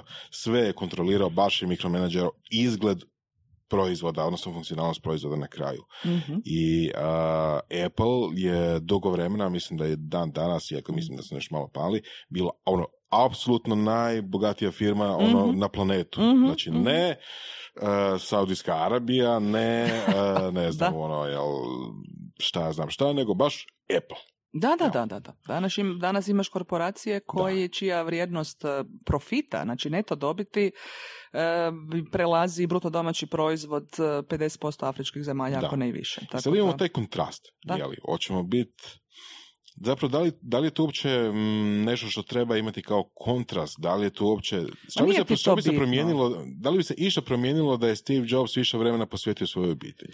To je Gle. pitanje koje ono zapravo... On je bio takva osoba. Razumiješ, on je bio u principu takva osoba. Da. Em, gradio je u biti sam sebe. Ono što je najbitnije je da imaš slobodnu volju da sebe izgradiš ka osobom kakvom želiš biti. E, ja osobno ne vjerujem u fatalizam u smislu predodređeno mi je, ja ne mogu na ništa utjecati i tak dalje. Možda neki set stvari koje moram u životu proći su mi predodređene. Ali osobno smatram da imaš slobodnu volju da se izgradiš u onu osobu kakvu želiš biti. Kada imaš tu slobodnu volju, onda u principu imaš i odgovornost za posljedice onoga što u principu tvoja dijela donose tebi. Jel? E, Svi ti lideri, liderice, gle, oni imaju slobodnu volju da sebe grade u principu. Ono što sam rekla, niko nije, znaš, saznani smo, to je, to je u biti jedan kaleidoskop svega u nama. Razumiješ? S jedne strane je, Steve Jobs je bio genijalac što se ti- tiče dizajna i ovoga što si u biti sada ispričao, što je stvarno zaista to tako je i to si super objasnio, ali s druge strane je imao tu Da, mračnu da, stranu, da, da. razumiješ, koja, koja, let's face it, to je bila njegova mračna strana i ne možemo je idealizirati. S jedne strane sad- možemo, znaš, reći, ovo ti je super, Da, ali s druge strane, bla- brate, mili, gle, e, bio si, u mnogo stvari si bio u biti gad. je, je. I mnogi ljudi su zbog Je, tebe patili. je. Em, I to je malo prema onoj strani Da. kao, znaš, no, umjetnici koji pate, jel, tipa i um- Mm. mračna strana umjetnika jel, ako je Steve Jobs umjetnik u tom, u tom svojstvu da je dizajnirao te proizvode, njegova mračna strana je bila ta, jeli, sad, jel, e, puno, um, pa mislim umjetnike svih vrsta, od slikara do rokera, muzičara će Mhm. reći da ok, da im je ta, da, da im je to outlet, ta njihova umjetnost za nekakvu unutarnju možda ono uh, mračnoću, jel? Pa gledaj, koliko u principu misliš da zaista možeš biti tak mračan, mislim i koliko si dozvoliš. Znaš, neke stvari u životu osobno mislim da kada postajemo odrasli, i to je stvar naše zrelosti, da si neka ponašanja ne možeš dozvoliti. Znaš, neka ponašanja smo si mogli do, možda dozvoliti kad smo imali 17-18 godina. Ali, brate, mili s 45-50, mislim, po meni, po meni je to u principu odlika jedne nezrelosti. I to za mene nije zrela odrasla osoba. Ti možeš imati sposobnost namicanja love koliko hoćeš, ali brate, mili si nezrela osoba. Let's face it. Kužite. I to je, opet se vraćam na ono, da li smo zaista osobe na koje se drugi ljudi mogu osloniti. I ima li u biti takvih i koliko nas u biti ima. Jel? I to je ono što je meni, pa ljudi moji, pa bližimo se pet banki, pa to, šta znači odraslost? Šta znači u biti zrelost? Pa zrelost znači zaista upravo to da e, si, da, da, da spoznaš u sebi, e, u sebi e, da neke stvari ne možeš baš raditi. Baš svima i baš, bez obzira što imaš u biti tu moć da to radiš. Da je moć odgovornost, jel? kao što u Spider-Manu kažu. Ali gledaj, onda ne možeš biti niti oslonac baš svima, ne? Gle, možda i ne želiš biti oslonac, ne kažem da moraš biti oslonac. Budi oslonac, ako drugo, samom sebi. Ako si selfish bastard, pa spoznaj da si selfish bastard, ali s jedne strane onda biti selfish bastard znači da si sam u životu jer te ljudi neće. Ok, nećete. A onda budi, ok, sam sam, platit ću si što mi treba, jer imam novaca, to ću sve platiti. A onda budi svjestan da nešto možeš platiti, ali ne možeš kupiti. I that's it.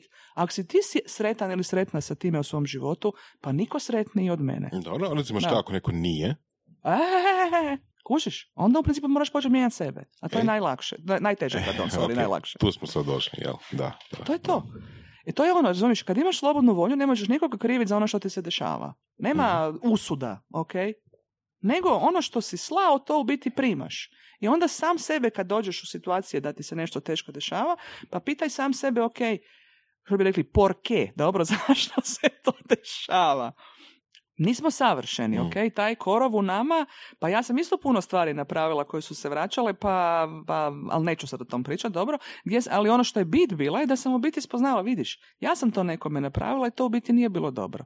I sad u biti prolazim to i vidim da u biti nisam dobro činila. I ne želim probati, trudit ću se da manje griješim. Ne mogu biti bezgrešna, ali trudit ću se u životu da manje griješim. Da, da postanem svjesnija da ne povređujem, da postanem svjesnija da, da neke stvari ne činim. I mislim da je to bit te mudrosti, razumijete? Da, da manje neke stvari činimo. Kužiš? Uvijek ćeš fulat. Bože moj, pa čovjek si. Teško je skroz nešto napustiti ili prebaciti se na drugi način razmišljanja, ali malo po malo. Upravo to. Malo po malo. da. Upravo to. E. Pročitao sam ti u jednom članku um, koji si mi poslala, hvala ti na tome, Molim. um, da zapravo u budućnosti ili već danas neće ljudi uh, koji su završili određeni fakultet imati taj za- zacementirani put. Mm-mm. Znači, nije nužno da netko završi ekonomiju da bude menadžer. Točno. Što više, tu si ja mislim dala primjere u Francuskoj. Da, i na Oxfordu to imaš Da. isto tako. Da. Možeš nam malo više o tome ispričati?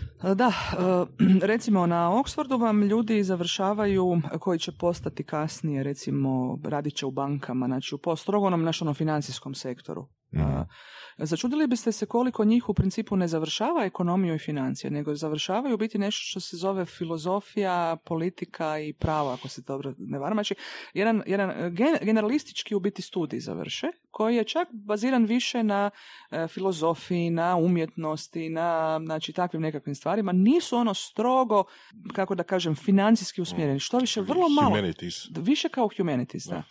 E, I oni u principu jako ih vole banke. Zašto? Zato što oni dolaze sa jednim, e, jednim, jednim malo većim, e, kako da kažem, out of the box thinking. Jer ono što u biti banke kažu da naučit ćemo te mi poslu. Mi ćemo te naučiti u biti što, što trebaš u biti znati o, o, poslu u, u, bankarstvu, to ćeš naučiti. Ali ono što nama ponekad treba, pogotovo na liderskim funkcijama, treba nam neko ko drugačije razmišlja, ko nije ušao usko u specijalizaciju da ne vidi šire stvari. Uh, jer ti u biti, recimo, imaš vodeće bankare današnjice koji su ti, jedan od njih je, on je prije vodio nizozemsku Rabobanku, prije, nije sada još uvijek, on je bio doktor teologije.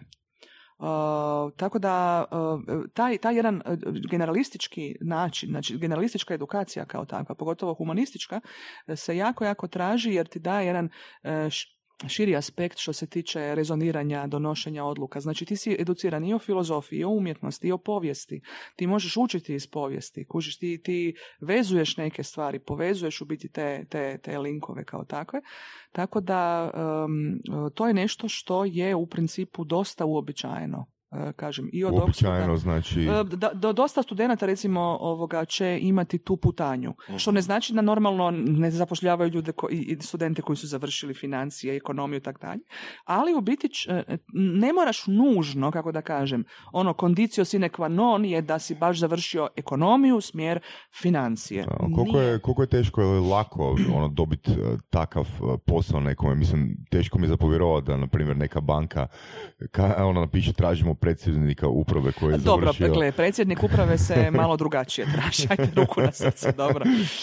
koji je završio da. tibetanske ovoga... A evo, doktora teologiju su zaposlili, dobro, koji je vodio Rabobanku, jel? Dobro, Rabobanka je specifično u biti zadrugarska banka, koju vode ti nekakvi principi ovoga, e, koji, gdje je doktor teologije apsolutno mogao ali kažem... Koliko su stari ti primjeri? Koliko, ono, je li to nešto friško ili desetak, dvadesetak? Desetak godina, mislim, I jel imaš možda spoznaju kakvu o rezultatima, ali ovo, kako se to pokazuje u praksi? Reci, reci. Ali ovo sad što sam ti pričala, to je sad novije ovo što, što mislim, to je stream, kužiš, to, to recimo što se tiče Oxforda i tak dalje, ali nije samo Oxford, ok, Oxford je prestižno sveučilište. Pa onda možete reći, je, naš prestižno sveučilište, reputacija, tam se zapošljava svakoga koji je završio Oxford. Ne mora nužno biti. Ne mora nužno biti. I sa drugih u principu sveučilišta e, imaš taj stream da će zaposliti humanističke i društvene znanosti, ali u ne financijskom smislu da će ih u biti zaposliti ovoga da rade e, u, bankarskom sektoru. mm Tako da to ti je nešto što je ongoing, kužiš, mm kad ga velim. To je nešto što su banke uvele kao ongoing principle. Da baš banke, onak, to, to mi tak djeluje, ono, meni, meni mm, lajku, čini mi se to kao totalni rizik. A, tebi, Boris? Također, da. Onak, ko, ono, ono, više eksperiment, ali ajmo ga napraviti u strogim laboratorijskim uvjetima. Znaš, ono, mislim, da posljedice, posljedice su, ono, ono, opake. Da. Mislim da je to više stvar toga da je specijalizacija, odnosno potreba za specijalizacijom sve veća. Jer ako mhm. neko je na dosta visokoj poziciji, ajmo recimo banku, kad smo već spomenuli o banci, mhm. a, taj mora imati jako puno hardcore iskustva u baš barkanskom poslu. Znači da, da. kako investiciju napraviti, da li, da li potpisati e, ugovor ili ne po takvim uvjetima, ok, ne mora znati detalje, ali mora znati kako mhm. će se to odraziti na, na kraju na, ono, na bilancu banke, jeli? A, to je puno, specijalističkih znanja. A hoću reći nešto drugo, recimo nekad. Nekad je tipa poslovanje, način života, sve skupa zajedno bilo puno jednostavnije. I onda je neko mogao, recimo, neko ko je pa, naš, neko ko je, ko je, ko je naučio zbrajati, koji je bio pismen i koji je ono malo logičnije razmišljao, bez obzira što je završio, ne znam, ono, filozofiju umjetnosti, je mogao doći do nekog dosta velikog velike pozicije ili čak vlasništva ono banke ili čak, čak ono neke ono slične institucije ali ne vidim to danas, što je zapravo loše, mhm. ne mislim da je to naročito dobro, mhm. nego to je loše, jer količina znanja koju moraš imati i količina specijalizacije koju moraš imati danas je ogromna i, i kao da manje ostane mjesta onda još iz ovaj drugi dio humanistički. On je u principu jako bitan taj humanistički dio, znaš, jer ti Uvijek se sjedim jednog primjera, ako, ako mi dozvolite, dečki, da ga ispričam. Jeste li čuli kad za tvrtku Topf und Sonnen? Ja ne. Naravno jer ne postoji. ali, ali ne, vrlo je, vrlo je, ne, ne, Dobra, dobra. da, da, da, da, i postoji, najvjerojatnije ne biste čuli za nju. U biti Top von Zonen vam je postojala do cirka ja mislim 70. godina prošlog stoljeća, možda 80. koje nemojte me sad ono, vući za svaku godinu. Znate se čime se, i postojala je dugi niz godina, jedno 50, 60, možda i više godina. Znači od početka 20. stoljeća pa do kraja 70. 80. prošlog stoljeća. U Erfurtu, u Turingiji, u Njemačkoj. Znate čime se je bavila? Bavila se je proizvodnjom krematorija i opreme za krematorije. Aha, ok, to je nešto što je uvijek potrebno. Mhm. Naj, jedan od najvećih prihoda je ostvarivala za vrijeme nacističke Njemačke. pa, Mhm. Dobro. dobro. E sad, e, zašto govorimo ovaj primjer? E, Zato što ja, mislim, ja sam iz njega jako, jako i uvijek, uvijek puno učim iz takvih primjera. Em, recimo, u jednom od e, koncentracijskih logora je bio ogroman inženjerski challenge. A znate koji? Da u biti u krematorijima imali su onaj tri krejta, znači tri ploče za gorenje. Jel? E, Srednja nije dobro radila. Mhm. I sad u principu inženjeri iz Top Funzona, na njima je to bio inženjerski izazov zašto ta ploča ne radi. Oni čak nisu bili, mnogi od njih, niti članovi nacističke stranke, ali je u biti to bio inženjerski challenge, znači stručni challenge. Da, Zašto ta srednja ne pali dobro kao što pale prva i treća? da, da. I onda su oni se dobrovoljno javljali da odu u taj X logor, jel? I da u principu riješe taj problem. Mislim, kako su ga rješavali? Pa zna se, palili su u principu tijela, jel? Mhm. koja su prije bila na tuširanju s ciklonom B. Mhm. Ali to ih uopće nije smetalo, razumijete? Ta, kako da kažem, etika Da. da ti radiš to što radiš, da si došao tamo gdje si došao. To im uopće nije predstavljalo neki problem, nego je to bio tehnički challenge, znači stručni Mhm. challenge, kako da ja u biti riješim da ta srednja u biti meni pali isto kao što mi pali prva i treća. Mhm. Zvuči, mislim, ovo je zastrašujuće što sam sad naravno ispričala, i, ali vidite, to je, to je opasnost ponekada prestručnosti i prebivanja fah idiot, ok, kada zaboraviš ovo što si rekao humanističke, kada zaboraviš, Da, kada da. zaboraviš opš- opću, ovo, je, ovo, je, ovo je zaista mhm. grozan primjer. Ne, s- Ali vrlo, primjer na vrlo mjestu, primjer dobro ilustrira. Takvi primjer ima još uh, Oppenheim i uh, Oppenheim, uh, nje- njegov tim, uh, znači tim na atomskom bombi Mhm, koji je radio i u Njemačkoj tim, znači gle- gledao sam dokumentarac, oni uopće ne razmišljaju o posljedicama. Da, da. Ono, oni razmišljaju samo kako riješiti taj problem. Da, Na? kasnije Tako su da, meni je fantastičan primjer. razmišljali, da. da. Tako da, nadovezujući se na ovo što si jako dobro rekao, e, e, stručnost je jako, jako bitna i apsolutno e, mnoge, mislim, uvijek se, uvijek se moraš stručno obrazovati, ne možeš stati sa svojom strukom. Mnoge struke danas to od tebe zahtijevaju. Jel? IT struka, znate i sami, puna certifikata, puna svega. Stalno moraš ići naprijed. Ali u principu moraš shvatiti da ponekada i te nule jedinice mogu biti jako opasne. Jel? Kroz aplikacije koje, ra- koje radiš, kroz proizvode koje u biti puštaš na tržište, pa možeš nekoga oštetiti, ok? Tako da ta odgovornost vidiš koja se stječe kroz druge discipline, kroz, hum- kroz humanističke discipline, kroz, pa evo i etiku kao takvu. Kad učiš etiku, onda polaziš od filozofije. Čak i poslovna etika ima nekakve filozofske principe gdje ti u principu em, ljude učiš znači, od, od temeljima koji su biti humaniora kao takva Mhm. ali su jako, jako bitni i što više ne treba ih se olako odbaciti. Ja? Mhm. A, koja je tvoja sinonim riječ za poduzetništvo, za riječ poduzetništvo? Mm.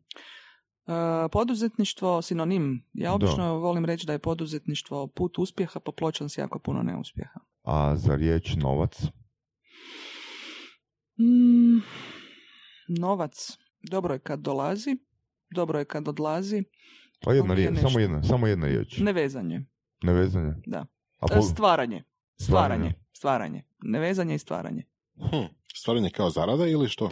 Ne, stvaranje ne kao zarada, nego u biti sposobnost da stvorim nešto. Aha, To- kao novac je sredstvo za stvaranje, tako, Tako je, da. Aha, ok. Da. Ok. Aha. Um, koje bi rekla da su ono tipa dva, tri temeljna principa koja, koja tebe vode kroz uh, život? Mm, U što vjeruješ? Pa, vjerujem ti u sposobnost čovjeka da bude bolji. Uvijek, znači humaniji u smislu, razumiješ na taj način, u to vjerujem.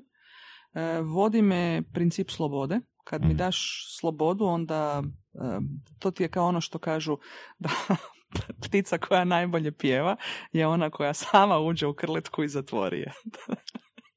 Jeste čuli kad za to? Mm. Ptica koja najbolje pjeva. Ptica koja najbolje pjeva je ona koja je dobrovoljno ušla u krletku Aha. i sama zatvorila vrata za sobom. Mm. Zašto? Ok. Ok, ne kužim. Ne, ne, ne kužim. Ne. Jer obično kad zatvoriš pticu u krletku, ti si je prisilio tamo i, i ptica nema izbora. Da, Razumiješ? Da, Um, njoj je sloboda oduzeta, ali ne njezinom voljom. dobro. Razumiješ? Ali ti u principu kada si ptica koja dobrovoljno ponekada žrtvuje čak svoju slobodu, radi drugih, radi toga da bude drugima bolje i tako dalje, je e, ona ptica koja će ti najbolje pjevati, razumiješ? Jer ti, zašto? Ti si sam odrekao svoje slobode dobrovoljno, razumiješ? Niko ti je nije oduzeo kao tako, zapravo čak ti je Ok, mogu, ok, razumiješ? kužim, kužim. Da, da. Znači, e, e, ono što me u principu vodi je apsolutno sloboda. To je, to je nešto što mi je jako, jako bitno. Mhm. E, I trudim se što, je, što, što više mogu da ne povredim ljude oko sebe. Znači, što je, što da, da Znaš, to- ne činim destrukciju oko sebe. Znači, to, je- to je onak eh, s NLP strane, ona stvar formulacija, da ne povrijedim ljude oko sebe. Jel, I recimo, druga formulacija bi bila činiti ljude oko eh, sebe sretnima, zadovoljnim, ispunjenima. Ali razlika. da li ja Da. to u Mislim, isti je principu... cilj. Gle, gle, da. Ja to vidim Mm, kao ok, isti cilj. sla- razumijem, Ali što- drugačije fokus razumijem na što hoćeš ponašanje. reći. Da, da. Razumijem što hoćeš reći.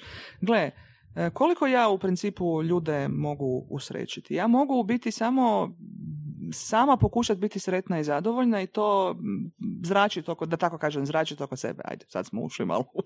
Ali, e, da li ću ja tebe učiniti sretnim ili zadovoljnim? Gle, to je isto tako stvari u tebi. jel?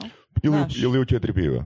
Ili u četiri piva. Apsolutno, gle, da bi riječ rekla. Da bi riječ rekla što tebe u biti čini, čini sretnim. Znaš, Tako kad, da, si, kad si rekla ovoga, sl- slobodu, par puta smo već spomenuli reći sloboda, onak mislio si, Saša, ono, ti imaš apsolutnu slobodu da radiš sedam dana u tjednu. da, vidiš, to ti je ta krletka, vidiš. To ti je ta Znači, krletka. dobro pjevaš. Da. To sam Dobar- dobar glas. Sam sebe sam dobro uprogramirao, sam sebi sam ono vrijednosti posložio, da, Mhm. i krletka otvorena. Da si dobrovoljno ušao u nju i zatvorio vrat. da, da, da, da, da, bože. A Saša je ono, Ali poduzetnik. ali bolje, bolje krletka nego druga ploča. Druga ploča, da, da, da. Bolje je u svakom slučaju. A, što je za tebe uspjeh? Uspjeh. Mm, joj, za mene ti je uspjeh jako puno stvari. Znaš, ja, me, za mene je uspjeh e, Following the green dream. Da, following the green dream, to je definitivno jedan od, od uspjeha ovoga. E, kroz život sam naučila da mi uspjeh e, predstavlja jako, jako puno stvari. Mogu biti jako male, a mogu biti jako velike. Mislim, može biti ono, ne znam, ajde, uzet ćemo, gledajući kroz novac, zaradiš određenu svotu, veliku određenu svotu love. Ajde, to sam zaradila. To može biti smatrano uspjehom. Kupila sam si auto, kupila sam si stan i tako dalje. To neki mogu smatrati uspjehom. Za mene je to samo nus produkt mojeg stvaranja, Mhm, razumiješ? mhm. Je, ok, bila sam u tom datom trenutku na datom mjestu, zaradila sam i to mi je super, porke no, ok. Ali za mene su um, uspjesi stvarno, stvarno u principu... Da li imaš nekakav dugoročni plan? Da li radiš uopće dugoročne planove? Ono tipa 5, 10, 15? Ne. Ma kako? Ne znam, e, kad me neko pita šta želiš biti u životu, ja nemam još pojma. Ptičica.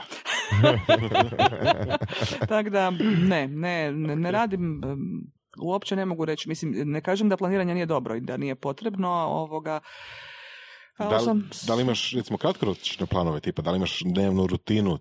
Ono, ujutro neki Pa naravno. ustanu, meditiraju. Da, Ma i- gle, inače, naravno. još trebamo spomenuti da si ti ko autorica nekih knjiga, da si puno članaka napisala, jesam, da. da, da stvarno ovoga imaš široki opseg djelovanja. Ne? Da, da, da. Mm.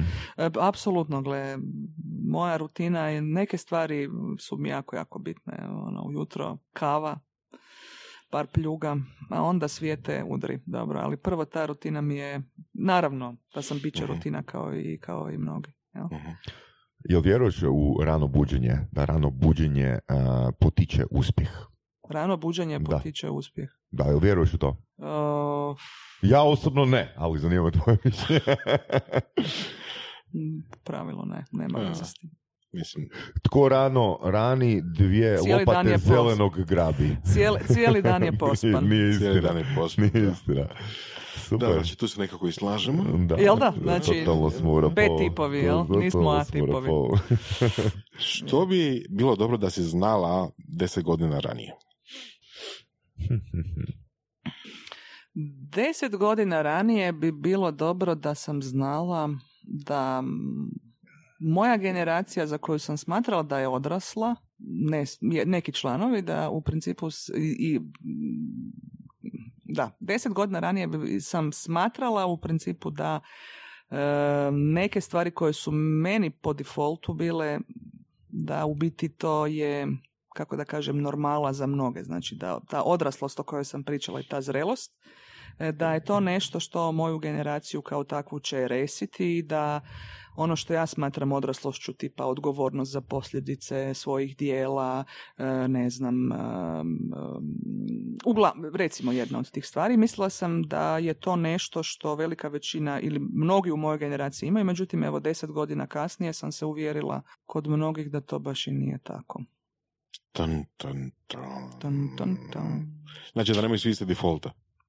Ma da, dobro, ne trebaju svi imati iste default, ali očito su, možda su moji defaulti malo, možda sam ja malo previše tražim u nekim, možda sam, evo kažem, ja osobno smatram da je ozrelost, razumiješ, ta odgovornost u životu, kako ti velim, da si odgovoran za svoja djela, da ne možeš reći, e, kako mi kažemo, boli me bip, jel? hoću li, ne znam, plaćati režije, plaćati rate kredita i tako dalje. E, taj stav... E, Što da ne? Pa mislim, Hrvatska država je efektivno postoji po tom principu. Naravno, da. Neke stvari, neke stvari ovoga, ali kažem, generalno govoreći, znaš, ta jedna, ta, ta, ta jedna odgovornost prema dijelima koja činiš, pre, prema, pogotovo kad povređuješ druge ljude, znaš, ne, ne mogu nikad reći uh, boli me John za to što sam povredila nekoga i to pogotovo kad sam te stvari namjerno ili zlonamjerno napravila. Evo, Natka, još jedno pitanje. Što je za tebe korijen sveg zla? Hoćemo budistički. Korijen sveg zla je neznanje. Da. O, ja osobno vjerujem da postoje ono dva glavna problema. Prvi je prevelika educiranost, drugi je premala educiranost. Mhm. To što si ponekada educiran ne znači da znaš. Mm, o, dobro, dobro, dobro, dobra definicija, da. Da. Znači neznanje. Da, da, neznanje. Tako kažu, evo i u budizmu slažem se sa mnogo toga. Neznanje i vezanje mm. stvari.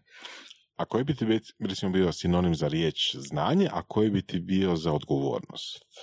Znači, ono, baš me zanima. Sinonim za znanje i sinonim za odgovornost. Da. Pa, znanje je odgovornost. Dobro. Dobro. Uh, Jel je? Trebalo bi biti. Ok. I odgovornost je isto tako znanje. Dobro. Mislim da sam odgovorila. ok, ok, prihvaćam. Daj nam, please, reci još, molim te, zamisli da imaš onak plus 20 godina. Uh-huh. Za čim bi žalila da nisi napravila? Sjećajući se ovog dana. Um, u pravilu ne žalim za ničim zbog toga što živim život. I to je ono što radim. Tako da nemam... Uh, Žalim samo za nekim, recimo, na primjer, e, ljudima koje sam možda povredila kroz život, nehotice i tako dalje, to mi je žao. Ali inače ne žalim za ničim što sam učinila u smislu uh, života koji sam živio. Ok, možda da preformuliram. Što bi voljela, ajmo, bilo mi je super Boris ovo pitanje prije. Aha, znači kad ti postavio pitanje što bi voljela da si znala. Da. Znaš, um, to, to znanje, ono kao... Da se opustim i da živim život. Ok, može. I reći ćeš nam još, molim te, Boris, reći ćeš nam još uh, koje bi knjige ili dokumentarce, svejedno, voljela da si pogledala prije, oko 20. godine, da izgrade tvoje principe brže. A mislite li da bi oni uopće izgradili moje principe brže? Da sam ja u toj fazi bila uopće spremna da se moji principi izgrade? Pa dobro, bro, to pitanje. Ali koji su? Nema izvlačenja. um, s koliko si ono rekao godina? Pa 20, 21, 22. Ono tamo, da, da. Evo recimo, sad trebaš savjetovati nekoga. Da, da, da razmišljam. Ti godina. Da, da. Jer želiš, ta osoba ima potencijal biti menadžer i ti ne želiš da bude Jeff Bezos. da. ja hoću da on ili ona bude ono što on ili ona je, dobro. To pa je, makar to je ono bili što... ono duplo gori od Bezosa. To je onda, gle, ali to je onda u principu put koji su si oni izabrali. I što je ono što ti ja govorim? ček, ček, ček, a fatalizam? Ovo, Nema fatalizma, ja sad da nema fatalizma. Bože, znači, da li ti vjeruješ ili ne vjeruješ u slobodnu volju? Vjerujemo slobodnu volju. Ozbiljno? Dobro. Pa to sam cijelo vrijeme govorila. Dobro, dobro, okej. Samo želim Ko sjedi na ušima ovdje? Znači, ok, znači knjige, Bože, dragi. Bože, nešto, materijali, dokumentacije. E, ok, ajmo do toga, pardon. Um, Path of Kyosei i Ryozaburo Kaku. E, To ćeš nam poslat uh, napismeno. Poslat ću vam. Znači, to vam je u biti članak Put Kyoseija od e, izvršnog direktora e, pokojnog Kenona. Um, dokumentarac o Kirsti Pakanen, direktorici Marimeka, To isto, to isto napisano. Nju bi voljela da sam spoznala tih godina. Mhm. Pa evo, i Southwest Airlines i Herba Kellehera, njih sam dosta, dosta, Mm. u tim godinama ih nisam u principu e, spoznavala kao takve i nisu dopirali do Mm. da. I za kraj ćeš nam još reći, pre, krenuli smo sa uh, iskustvom sa Mateom iz Južne Hrvatske. Mhm. Njemu si prenijela neki princip.